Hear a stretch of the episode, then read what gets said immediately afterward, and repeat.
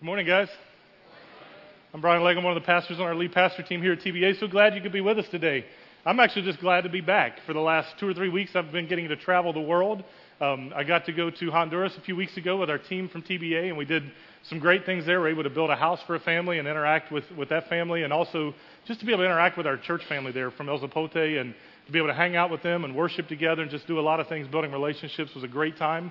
We got back from that late Saturday night, and Monday morning, my wife and I had the privilege of leaving to go to Israel, and we're there for 10 days. And so I just came back from Israel, getting to ex- experience that, and now I'm really looking forward to the trip at the end of December. So if you think you can put up with me for 10 days, I would love for you to go to Israel with us at the end of December. It'll be a wonderful time, and I promise it will be well worth your investment. I know it's one of those things that it's, sometimes it's hard to commit to. Um, it is not cheap if you're running on a tight budget, but it's well worth the investment that you'll put into it. It's 10 days out of your schedule, and I know a lot of you are just like me. You go, I'm so busy, I don't know if I can give up 10 days to go, but I promise you it's well worth it. You get to see some amazing sights, go places that Jesus walked. Um, you know, some of the cool places to me were places like Engedi. It's literally an oasis in the middle of the desert, and to be able to see it, and it's one of those places you read over in Scripture lots of times, but you probably didn't even realize some of the things that have happened there or realize the setting that's going on. It's caves where David and his men hid from King Saul, and you get to go and see and see the spring of water coming out, and you go, well, now I can understand why David and his men would hide there. You know, it's just cool places like that to be able to be on the Sea of Galilee Here's a picture of Sherry on the boat that we were on just a week, little over a week ago on the Sea of Galilee, and it was one of her favorite places. Just a really enjoyable trip. So I would encourage you, if you've thought about it at all, being a part of this, make sure you stay for the info meeting afterwards. We'll show you some pictures, tell you a little bit about the trip, and give you some information, give you a chance to ask questions. Would love for you to do that. This morning, we're continuing our series on James, the book of James, and the series is called Polluted. And we're really just taking time to look at what James talks about. He talks about practical Christian living. What are some of the practical ways that we can live out our faith and avoid being polluted by the ways of the world as we do that? And so we're just going to continue in that this morning. I'm excited to jump back into it. And I want to do that by springboarding off of something that Mikey said last week. Mikey Littlejohn spoke with us last week. Huge thank you to him, by the way, for speaking. It's an honor to have him be here and be a part of that. But here's the phrase that Mikey used last week that stood out to me, and I bet it did you too. He said, If your faith is dead on the outside, there's a good chance your faith is dead on the inside.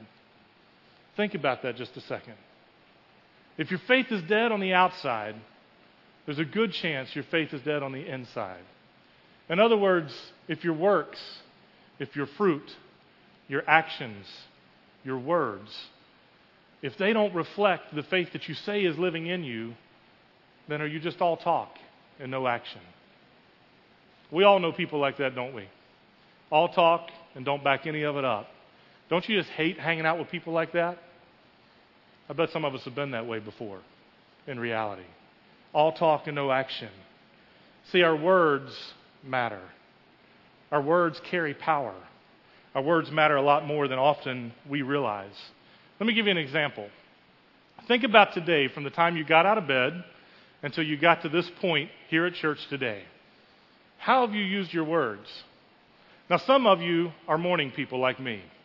And so you wake up, the day is good, the sun is shining, you're happy, things are great, and you just want to have a conversation with somebody. You want to encourage, you want to share things, right? I guess none of you are morning people.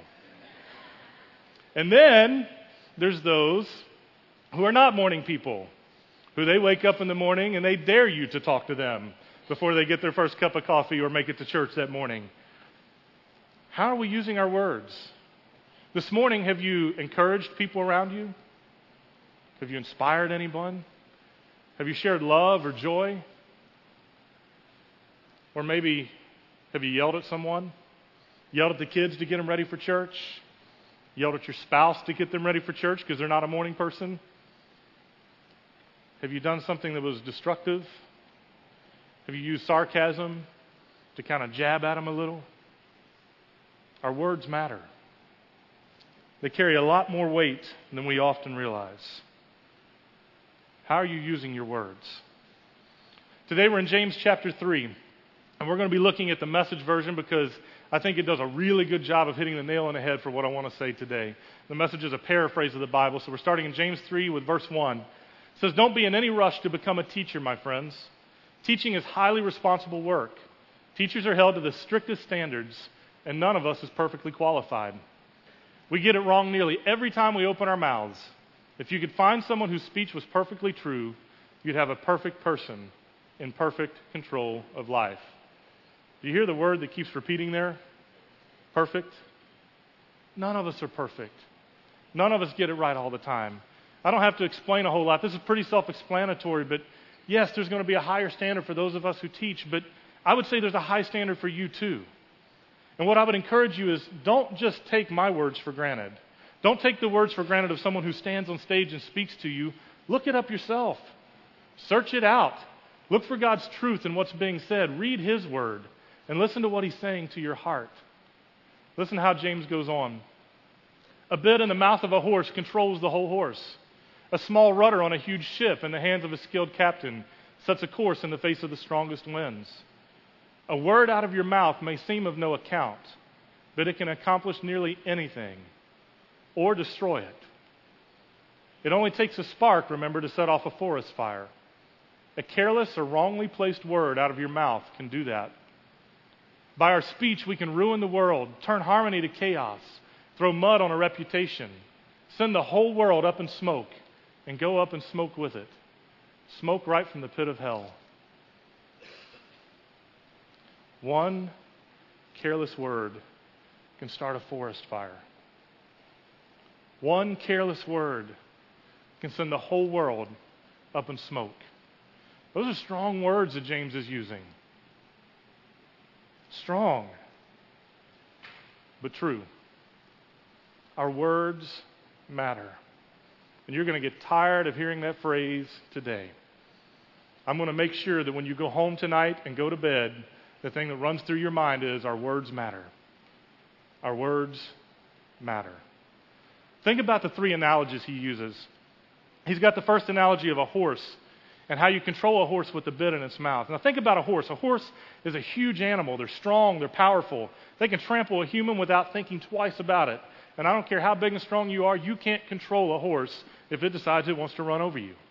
But put a bridle on a horse and put that bit in its mouth, and it's amazing the amount of control you have on that huge animal. You put that little piece of metal in its mouth, and all of a sudden you pull to the left with the reins, and the horse goes left. And you pull to the right with the reins, and the horse goes right. And you pull back, and the horse stops, or even backs up. Now, guess what? Same concept works with people. I'm going to show you. Take your finger, stick it in your neighbor's mouth, and pull really hard. No, I'm just kidding. Don't do that. the reality is, it works with us too, doesn't it? If somebody sticks their finger in your mouth and pulls, what's going to happen? You're going to go wherever they're pulling, aren't you? Because it's going to grab your attention. It's amazing how just that little piece of metal in the horse's mouth can control this big, powerful animal. And it's the same with us. Our words, our mouth, has a lot of power and controls our actions. Here's a picture of a battleship. And I know it's a small picture, you can't get a lot of the detail out of it. But what I want you to see is right here. That's the rudder of the ship. That one little piece of steel controls how that ship turns in the ocean. This huge aircraft carrier. If you go home and Google it and look up, look up like Navy maneuvers when they're taking the aircraft carriers and turning them. They can turn these ships almost on their side in the water. It's like they're spinning out in the sea. And it's amazing the control that they have to be able to turn and steer the ship through the ocean with that one little piece of steel by just turning that rudder a little bit. And proportionately, that rudder is tiny compared to this huge ship. Ironically, Proportionately, our tongue is one of the smallest muscles in our body, but one of the strongest. You ever think about that? One of the smallest muscles in your body, but one of the strongest, proportionately. Our words matter, they carry weight, they have power. The third analogy James uses is of a spark starting a forest fire. Think about how easy forest fires are to start. The careless flick of a cigarette out a window a campfire that didn't get put out completely. Somebody driving down the road pulling a, a boat or a camper and their chains drag on the ground and it causes a spark. And all it has to do is hit that one piece of dry grass or that one dry leaf. And all of a sudden there's a little smoldering. And then there's a small flame. And suddenly you've got a mess on your hands. This forest fire that burns out of control. And it's something we can't control. Watch them fight forest fires. They dig paths trying to stop the fire. They dump stuff on it. They do all these things, but if the fire picks up and the wind picks up to blow it along, there's not much they can do. Watch it burn. Watch it cause destruction. Get out of the way. And that's how our words are. They carry that kind of power. They can destroy just as quickly and just as much. Why would we not think that our words carry power? I mean, think about it. We're created in the very image of God. God who spoke the world into being. Talk about words carrying power. He said, Let there be light. And there was light. We're talking about Jesus, who is described as the very Word of God, come to save the world in John 1. God's words carry power. We're made in His image. Our words carry power in the same way. They have the power to encourage, to inspire, to restore. They also have the, have the ability to destroy, the power to cause destruction. If you look in your Bible, probably the heading that's over this section at the beginning of chapter 3 will say something like taming the tongue. That's what it says in my Bible, is taming the tongue, this section of Scripture. And I read that and I go, taming the tongue, okay, well, you know, it's talking about the words we use. You know, avoid foul language. Don't, don't say things you shouldn't say. And I don't want to make light of that because that's a serious thing. The words we use are important. How we say things is very important. But I think James is going deeper than that. I think he's looking beyond some of the specific words we use and he's talking about the motivation that we have. What's the purpose behind our words? How are we using our words? What are we trying to accomplish with them? I think he's talking about things like when we lie. He's talking about slander. He's talking about gossip. Ooh. That one hits close to home, doesn't it? Because guess what? We've all experienced or probably participated in gossip somewhere along the way, right? Saying something that you know you shouldn't pass along, but you say it anyway. Sharing something that was hidden that should have stayed hidden. The Bible talks a lot about things like gossip. There's scripture after scripture after scripture that refers to it. Things like Proverbs 16, 28, a troublemaker plants seeds of strife. Gossip separates the best of friends. Proverbs 20, 19, a gossip goes around telling secrets, so don't hang around with chatterers. Have you ever been involved in a conversation where somebody started with this phrase? I probably shouldn't be saying this, but how many times have you started with that phrase? I probably shouldn't be saying this, but listen to your own advice. I probably shouldn't be saying this. Okay, good, I won't. It's gossip. And it doesn't matter how true it is, it doesn't matter how accurate it is, it's still gossip. If you shouldn't be saying it, you shouldn't be saying it, period. It's simple. But yet, we don't seem to follow that real well, do we? In fact, in the church, we do even one better. We go, Well, I shouldn't be saying this, but I just, I know you need to be praying about this too. Christian gossip. I just need to tell you something so you can pray about it. The question I would ask is how much have you prayed about it? How big of a burden are you really carrying about that situation? How much sleep have you lost thinking and praying about it before you decide to say something to somebody else so they can pray with you? Because most of the time, that's not really our motivation. If we're honest at a gut level, that's not really our motivation most of the time. We just want to share the juicy stuff. Gossip destroys. Psalm 141 says it like this Set a guard over my mouth, Lord. Keep watch over the door of my lips. Do not let my heart be drawn to what is evil, so that I take part in wicked deeds along with those who are evildoers. Do not let me eat their delicacies. Protect us. Stay away from gossip. There's a guy named Morgan Blake that was a journalist during World War I in the Atlanta area. And he wrote this in one of his papers. Said, I'm more deadly than the screaming shell from the howitzer. I win without killing. I tear down homes, break hearts, wreck lives. I travel on the wings of the wind. No innocence is strong enough to intimidate me. No purity pure enough to daunt me. I have no regard for truth, no respect for justice, no mercy for the defenseless. My victims are as numerous as the sands of the sea, and often as innocent. I never forget and seldom forgive. I am gossip. Gossip is destructive. It leaves a wake of destruction in its path. But I think James is talking about even more than that. What about the integrity of your words? How truthful are the things that you say? How easy is it to stretch the truth a little? Especially if you're kind of put in a corner and you're on the defense and somebody's accusing you of something and you're trying to defend it. How easy is it to stretch the truth a little to make yourself look better? How many times do we stretch the truth just so we can avoid conflict? How many times do we use sarcasm or teasing or poking at somebody to say something that really needs to be said in love? I'm guilty there. See, guys are good at talking smack. Guys are good at ribbing each other and, and pushing the envelope a little, and sometimes we push too far. There's nothing wrong with, with doing that and, and having some good natured kidding going on, but so many times we use that to say something that we really need to say in a personal conversation, but we use sarcasm to be able to say something to somebody, go, oh, I was just joking. Because then we can make light of it and it's not a conflict and it's not a big deal, right? But we're saying something that they really need to hear. And we're using sarcasm to do it. The Bible talks about that too. Proverbs 26, 18 and 19 says, Just as damaging as a madman shooting a deadly weapon is someone who lies to a friend and then says, I was only joking.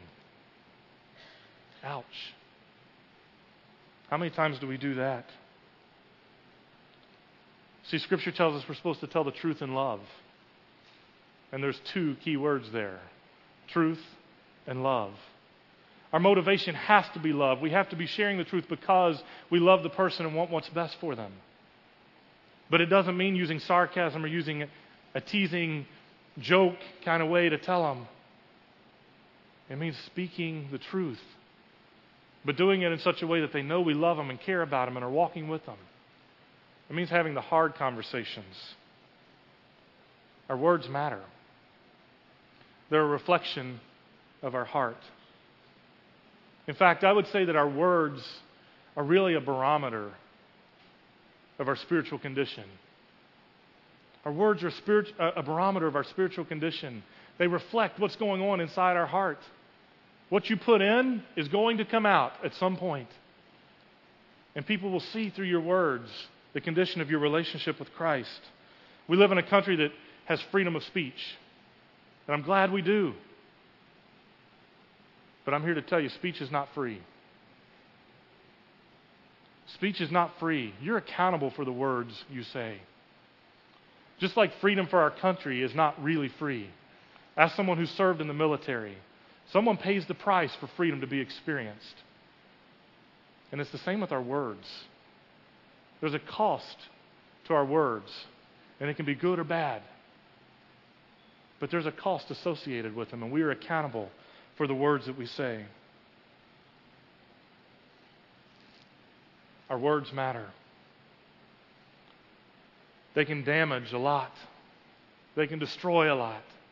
And we've talked about a lot of those aspects. But what about the flip side?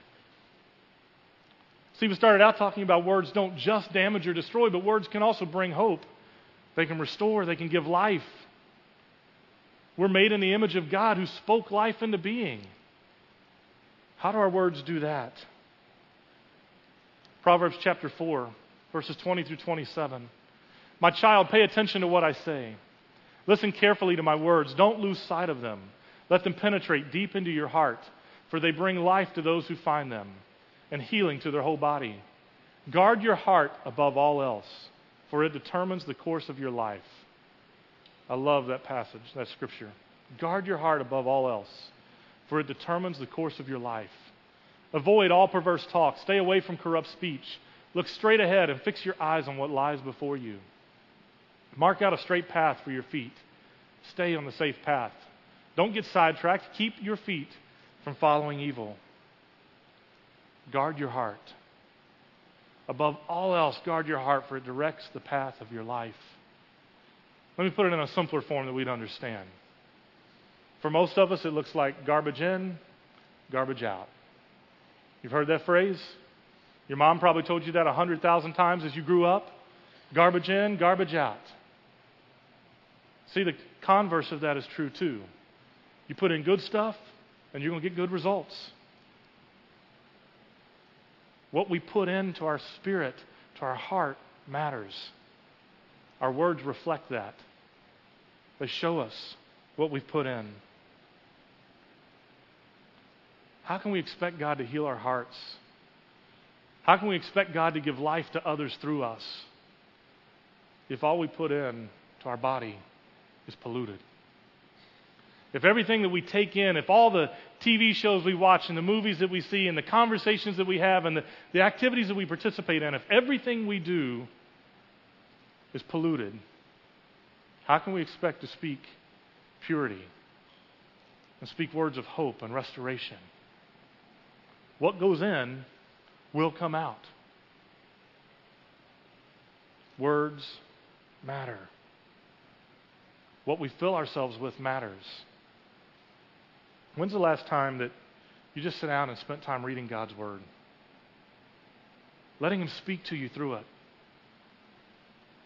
When's the last time that you had an extended period of time just to sit and listen to what God wanted to say to you? When's the last time that spending time with God was more important than all the other busy things in your schedule? See, we're a busy culture. We run from one thing to the next, to the next, to the next. And we make time for the things that are important. Oddly enough, many of us have a lot of dust on our Bibles at home because we haven't made time to invest in spending time in His Word and letting Him speak to us.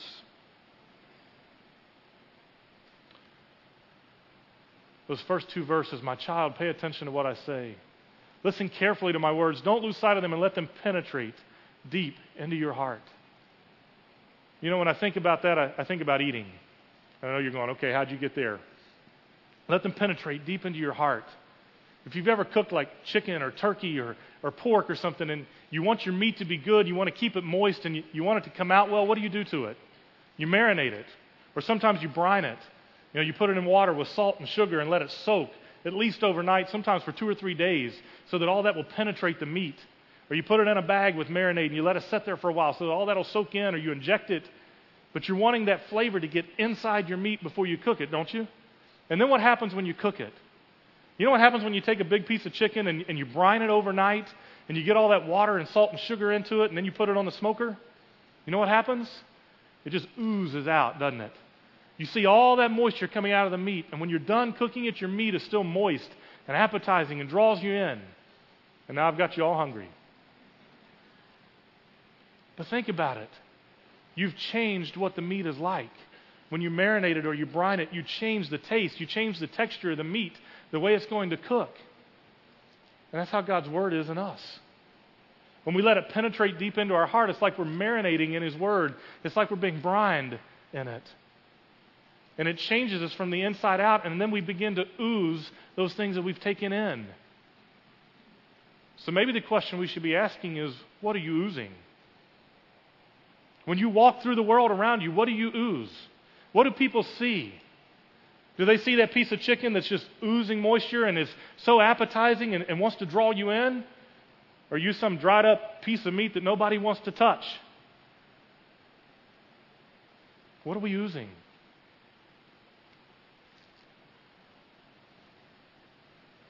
What do your words reflect about your heart? Go back to Mikey's statement. If your faith is dead on the outside, there's a good chance that your faith is dead on the inside. That's a true statement. Harsh, but true. Our words are a great assessment of our spiritual condition. Our words are a great reflection of the condition of our heart and our relationship with Christ. Whether we like it or not, they are. Listen to how James finishes this passage in chapter 3, verses 7 through 12. It says, This is scary. You can tame a tiger, but you can't tame a tongue. It's never been done. The tongue runs wild, a wanton killer. With our tongues, we bless God our Father, and with the same tongues, we curse the very men and women that He made in His image. Curses and blessings out of the same mouth. My friends, this can't go. Can't go on. A spring doesn't gush fresh water one day and brackish the next, does it? Apple trees don't bear strawberries, do they? Raspberry bushes don't bear apples, do they?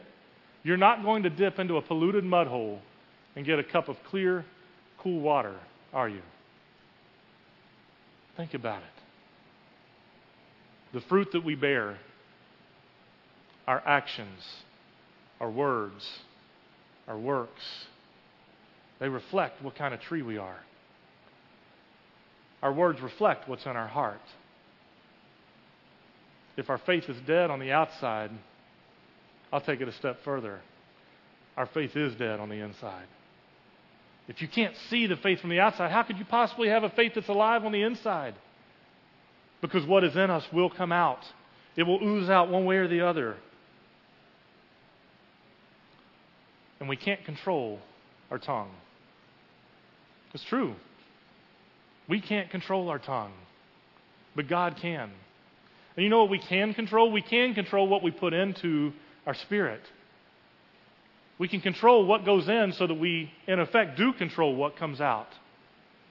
I can control what things I'm putting in. What are the resources I'm looking at? What are the things that I'm feeding my spirit? Am I feeding His Word? Or am I feeding it a lot of other stuff that's polluted from the world? Some of you are probably sitting there thinking, okay, great idea, great concept. I agree. We need to put good things in so good things come out. Our words matter. I get all that. But how? I'm going to give you the three simplest steps in the history of man. And you know all of them, and your mama's told you all of them. You've heard them all before. You've probably said them before, especially if you're a parent. But most of us don't put it into practice. Make your relationship with God your priority. Notice what I didn't say. I didn't say make it a priority. I said make it your priority. It has to be the top priority in your life. The most important thing. Taking time to spend in His Word, to build into the relationship, to hear God speak into your life. Make your relationship with God your priority and spend time daily reading His Word. It's amazing the difference it makes when you spend time each day reading His Word, the things that will come out of your mouth. It changes. The second thing, pray. Start each day by asking God to control your tongue. Spend time reading His Word. Pray and ask for wisdom and direction about the things that you're going to say through the day. It'll start to change the way you use your mouth. And the third one, you've heard the most, you've thought the most, and you've done it the least. Guaranteed. Pause. Stop and think before you speak. Stop and think before you speak. Most of us do that the other way around. We react and we speak, and then we go, oh, I shouldn't have said that. Right? And guess what? You can't take your words back. Remember, I told you there was a cost to our words? Freedom of speech isn't really free. It's not. Once you've said something, you can't take it back. There's nothing you can do to make that be unsaid. Now, it doesn't mean you can't do something about it, but you can't take those words back. Stop and think before you speak. Just two chapters earlier, James 1 19 says, Be quick to listen, slow to speak, and slow to react in anger. Often we're really quick to speak and quick to react in anger and really slow to listen. We listen after the fact and realize, oh, we should have stopped and done that first. Stop and think before you speak. Our words matter. Are you tired of hearing that phrase yet? Our words matter. See, my hope is this morning that as you listen to these things, as you hear what James says, as you, you hear the Proverbs, you hear all these things, my prayer is that it's a time where you realize how important your words really are.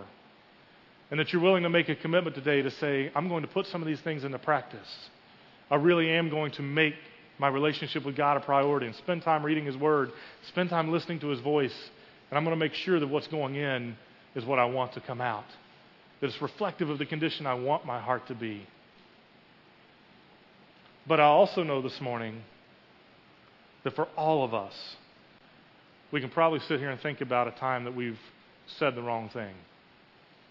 That we've used our words to cause destruction, that we've used our words in such a way that we've hurt somebody else, whether intentionally or not. And our words matter in those moments too. And you can't take them back. But we have a responsibility to make it right. We have a responsibility to ask for forgiveness for those times. We have a responsibility to do everything possible to use our words to restore and rebuild that relationship and encourage that person. And so I want to give you a practical opportunity this morning. If you'll grab your bulletin, inside you should have gotten an envelope like this. And inside the envelope is just a plain blank card. And I want to challenge you to today, today, not tomorrow, not the next day, not next week, today, to write a note to a person that you need to ask forgiveness for, that you need to restore a relationship with, that you need to use your words to do something positive. I'm not going to ask you to write the note this morning because it'll probably take you too long to think about it and pray about how you want to say it and what you want to put. So I'm not going to make you write it now. But what I am going to ask you to do this morning is before you leave church today, I want you to take the envelope and I want you to write the name of the person on the envelope that you're going to write to. And for a lot of you, probably God's already laid that person on your heart and you know exactly who you need to write to. For some of you, maybe you need to take some time while the band plays here in a moment just to pray and to ask God, who do I need to write to? Band, you guys can come on up. For some of you, you may need to mail this card to somebody, somebody that lives far away or that you can't really talk to. For some of you, you may need to write your note and walk to the next room and hand it to your spouse or your kids or your parent. For some of you, maybe you need to schedule a time to have coffee with a friend this week and hand them the note and have a conversation to restore a relationship. Whoever God lays on your heart, that's between you and God. But before you leave today, write the name of that person on that envelope and then commit to going home today and making that happen. I'm telling you, if you go home and you throw it down on your desk or your counter or somewhere else, you're going to forget all about it. It's going to get covered in mail. You're going to go on to the next things that you're busy about. You're going to forget it. Make a commitment to do it today. Use your words to encourage, to inspire, to restore, to rebuild. Our words matter. Your words are powerful, and they have the power to heal. I want to see us start using our words with that kind of power rather than the destructive power that we all know too well. I'm going to ask that you just stay seated this morning as the band starts the first song so that you have time to think and to write on your envelope, and then as you're ready, you can stand and join in worship. But I'm going to take a moment pray, and then I want you just to take a couple moments as they sing to write on your envelope and to take time to pray about who God wants you to reach out to. If you need to come forward and pray, please do. I'll be available. Some of our prayer team will be available. Our other pastors will be here and pray with you if you need that. But commit today to responding in a positive way and using your words to build up and to restore and to heal. Let's pray. God, I just thank you that you speak to our hearts. God, I thank you that your words carry power of healing and restoration, and, and you offer that to us. God, you spoke the world into being, and you've spoken life into us. I pray that we could reflect that image to others, that we could speak that same life into others around us. God, even now, I pray that you would just convict our hearts of the things that we need to remember, the things that we need to make right, the, the people that we may need to talk to to bring healing and restoration. And I pray that you would break down those walls of pride that we put up to help us to humble ourselves and to take the first step in restoring that relationship. God, may you move in power in our hearts and in our lives. And may we be open to your leading. We love you, God. Amen.